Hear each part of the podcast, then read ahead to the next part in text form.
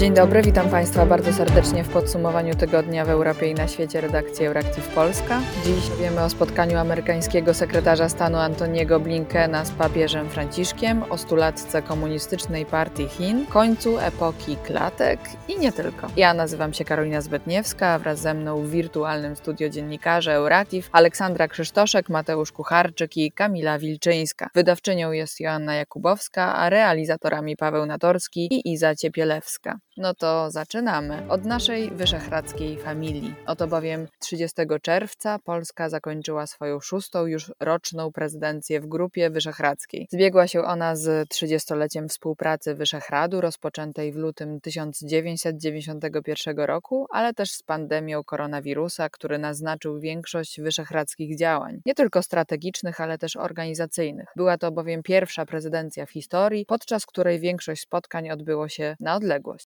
Prezydencyjne motto brzmiało Back on Track, czyli powrót na właściwe tory. Premier Morawiecki jest bardzo z prezydencji dumny. Powiedział też, że przez te 30 lat, także dzięki współpracy wyszehradzkiej, przestaliśmy być, i tu cytuję, jak gdyby częścią wschodu, a staliśmy się częścią europejskiej rodziny na powrót. Nasz sojusz w ramach Grupy Wyszehradzkiej trwa, przetrwał próbę czasu i gwarantuję Państwu, że jest niezwykłą siłą w ramach dyskusji, dyskursu, negocjacji w ramach Unii Europejskiej, dającą nam dużo lepszą dźwignię w wielu tematach tam omawianych, od migracji począwszy przez cyberbezpieczeństwo, a na klimacie skończywszy. Nie jestem pewna, czy z tym stwierdzeniem zgodzi się europejska rodzina, która pewnie raczej za motto mogłaby uznać pozostanie na torach antyliberalnych, wdrażane z rozmachem przez Węgry i Polskę właśnie, ostatnimi czasy, które brały sobie na główny celownik społeczność LGBT+,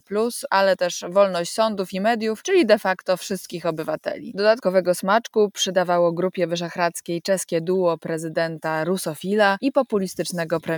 Jednak, aby tak ciągle nie narzekać, powiem, co się w trakcie naszej polskiej prezydencji udało. Obok wspólnych deklaracji na tematy rolne, migracyjne i obronne. Przede wszystkim udało się solidarnie wspierać Białorusinów. To paradoks, bo mimo problemów z własną demokracją liberalną, rządami prawa, równością i wolnością, kraje wyszehradzkie zazwyczaj spajało wsparcie dla wysiłków demokratycznych na zewnątrz. Stąd też wspieranie dalszego rozszerzenia Unii Europejskiej, a także demokratyzacji naszych wschodnich partnerów. Jednak też to wsparcie nie zawsze nasze kraje łączy, bowiem Budapeszt już niekoniecznie podpisuje się pod wyrazami unijnej krytyki wobec Chin, Izraela czy Rosji. Ale tak, z Białorusią się udało. Przewidziano obok oświadczeń także tzw. Tak plan Marszala dla Białorusi, ale też przekazano wsparcie humanitarne w związku z pandemią COVID. Udało się też ze wsparciem dla rosyjskiego opozycjonisty Aleksieja Nawalnego. Z grupą wyszehradzką liczą się w Unii Europejskiej wszyscy powiedział premier Mateusz Morawiecki na środowym szczycie Grupy Wyszehradzkiej w Katowicach. To prawda, bo Unia Europejska tym się różni od powołanego w 1815 roku koncertu mocarstw, który ostatecznie doprowadził do wojny, że głos wszystkich, także mniejszych i słabszych, ma znaczenie. Jednak dobrze byłoby, by częściej był to głos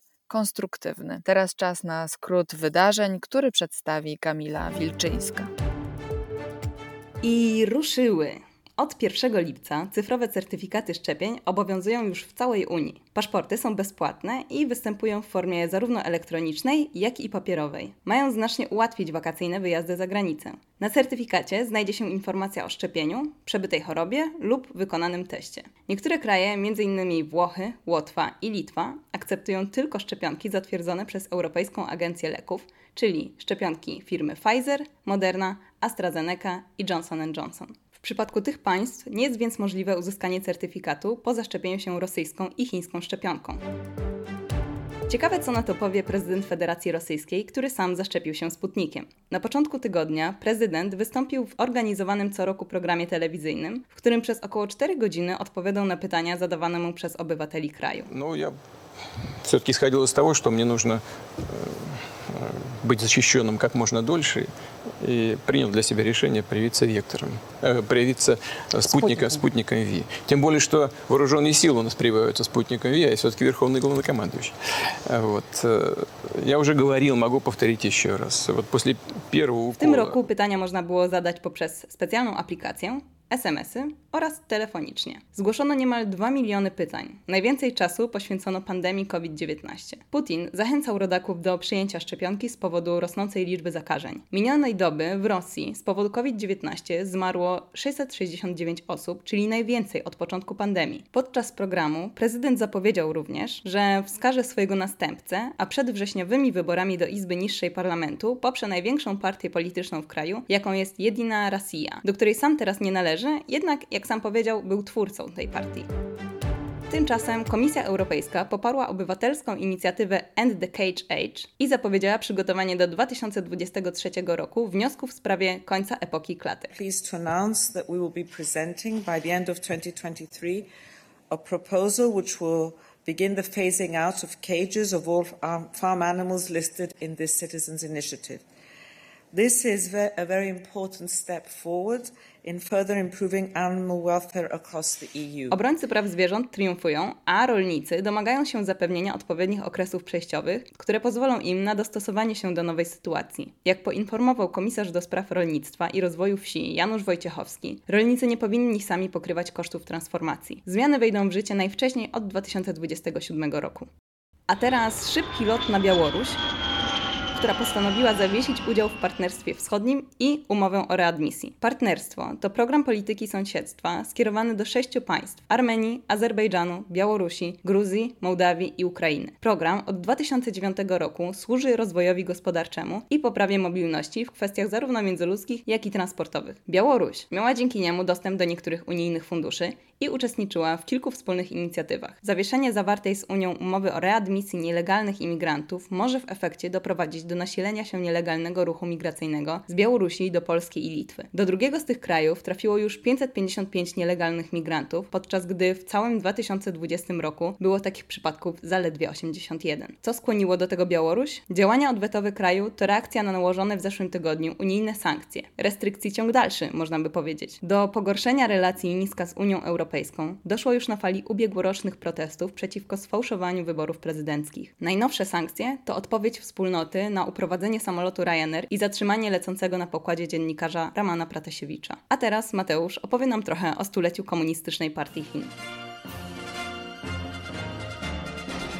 Czwartek 1 lipca Chiny obchodziły setne urodziny komunistycznej partii Chin, chociaż partia została założona nie 1, a 23 lipca 1921 roku. Przygotowania do rocznicy trwały od długiego czasu, zaangażowany był w nie cały aparat władzy, a w kraju porozwieszano mnóstwo billboardów z napisem bez partii komunistycznej nie byłoby nowych Chin. Komunistyczna partia Chin świętuje setne urodziny, ale rządzi Chinami nieco krócej, bo 71 lat od chwili, gdy na placu Tiananmen Mao Tse-tung ogłaszał powstanie Chin Ludowych. Dziś partia liczy według różnych źródeł od 92 do 95 milionów członków, niewiele mniej niż mieszkańców w Wietnamie i zamienia Chiny w globalną potęgę rzucającą wyzwanie Stanom Zjednoczonym. Bo Chiny i jej partia znacząco się zmieniły na przestrzeni wieku. Z partii, do której u zarania zapisywali się głównie chłopi i robotnicy, przeistoczyła się przez lata w maszynę do kontroli społeczeństwa, która jednocześnie po śmierci Mao rozpoczęła reformy rynkowe pod hasłem budowy chińskiego socjalizmu. Z czasem w szeregi partii wstąpili przedsiębiorcy oraz inne grupy społeczne, a dziś chiński komunistyczny KC liczy podobno więcej milionerów niż amerykański kongres. Od znak czasu. Najważniejszym punktem czwartkowych uroczystości było przemówienie przywódcy Chin. Xi Jinping wystąpił przed 70-tysięcznym tłumem w nieprzypadkowo szarej, zapinanej kurce maoistowskiej, podobnej do tej, jaką miał na sobie Mao, gdy z tego samego miejsca ogłaszał ponad 70 lat temu powstanie Chin Ludowych. Przemowa Xi wypełniona była nacjonalistycznymi tonami, a przewodniczący zapewniał, że sukces Chin zależy od partii. Podkreślił, że Chiny przyjmują konstruktywną krytykę z zagranicy, ale w żadnym razie nie zaakceptują pouczania przez inne państwa. W przemówieniu Xi ogłosił osiągnięcie zakładanego na stulecie celu eliminacji skrajnego ubóstwa i budowy umiarkowanie zamożnego społeczeństwa we wszystkich aspektach. Xi zaznaczył, że mimo pandemii Chiny pokonały w roku rocznicy biedę, wysłały misję na Marsa czy zaszczepiły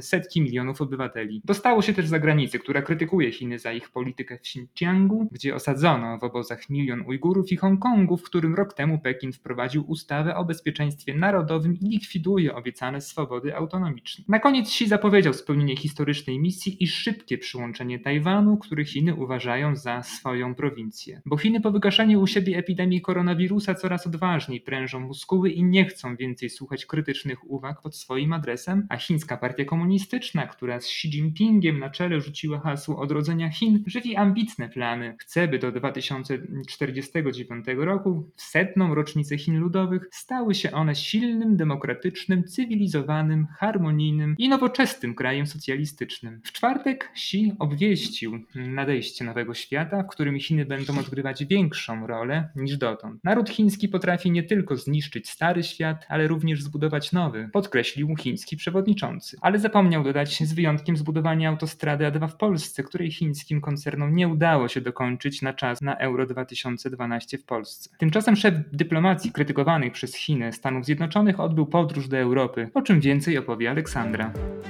Dopiero co Europę odwiedził amerykański prezydent Joe Biden, a w mijającym tygodniu swoje tournée po starym kontynencie zakończył sekretarz stanu Antony Blinken. Blinken odwiedził Berlin, Paryż, Rzym, Watykan i włoską Materę, przy czym agencja Associated Press pokusiła się o stwierdzenie, że w każdym z tych miejsc przyjmowany był wręcz jak gwiazda rocka, którą zresztą w młodości chciał zostać. Powodem ma być przede wszystkim kontrast, jaki stanowi jego ciepłe, miłe usposobienie w zestawieniu z jego poprzednikami z administracji Donalda Donalda Trumpa. Pod wrażeniem Antoniego Blinkena wydawał się nawet sam papież, z którym szef amerykańskiej dyplomacji spotkał się podczas wizyty na Półwyspie Apenińskim. Jak zauważyły media, prywatna audiencja trwała aż 40 minut, czyli jak zauważyły media, nietypowo długo, zważywszy na fakt, że Antony Blinken nie jest amerykańskim prezydentem, a tylko sekretarzem stanu. Samemu prezydentowi zresztą papież spotkania póki co odmówił, ale o tym za chwilę. Podobnie jak w ubiegłym roku poprzednikowi Blinkena, Mike'owi Pompeo, w przypadku którego papież ponoć chciał uniknąć angażowania go w przedwyborczą kampanię. Tymczasem audiencja Blinkena u papieża, jak zgodnie podkreślają obie strony, przebiegła w wyjątkowo serdecznej atmosferze. Podkreślono wolę silnej dwustronnej współpracy w zakresie takich wyzwań jak przeciwdziałanie zmianie klimatu i prawa człowieka, w tym potrzeby uchodźców i migrantów. I'll simply say that it was truly a wonderful and memorable moment to uh, have had the opportunity to uh, speak to uh, uh, His Holiness and to have such a, a, warm and wide ranging conversation. Atmosfery spotkania nie popsuł nawet dzielący w ostatnich miesiącach amerykańskich duchownych temat prawa prezydenta Bidena do przyjmowania komunii. Część konserwatywnych biskupów uważa, że Biden, który jest drugim w historii katolickim prezydentem USA, nie powinien przystępować do komunii z powodu faktu popierania prawa kobiet do aborcji, uznawanej przez Kościół za grzech śmiertelny. Sam Joe Biden wyjaśnia, że prywatnie nie jest zwolennikiem aborcji, ale uważa, że kobiety powinny mieć prawo do tego zabiegu. uh, Catholic priest uh, did not give you communion. He said it was because of your position on abortion. Were you offended by that? Uh, that's a private matter. I'm not going to talk about that. Uh, but uh, uh, it's the only time it's ever happened, and we didn't talk about it. He went to the press about it.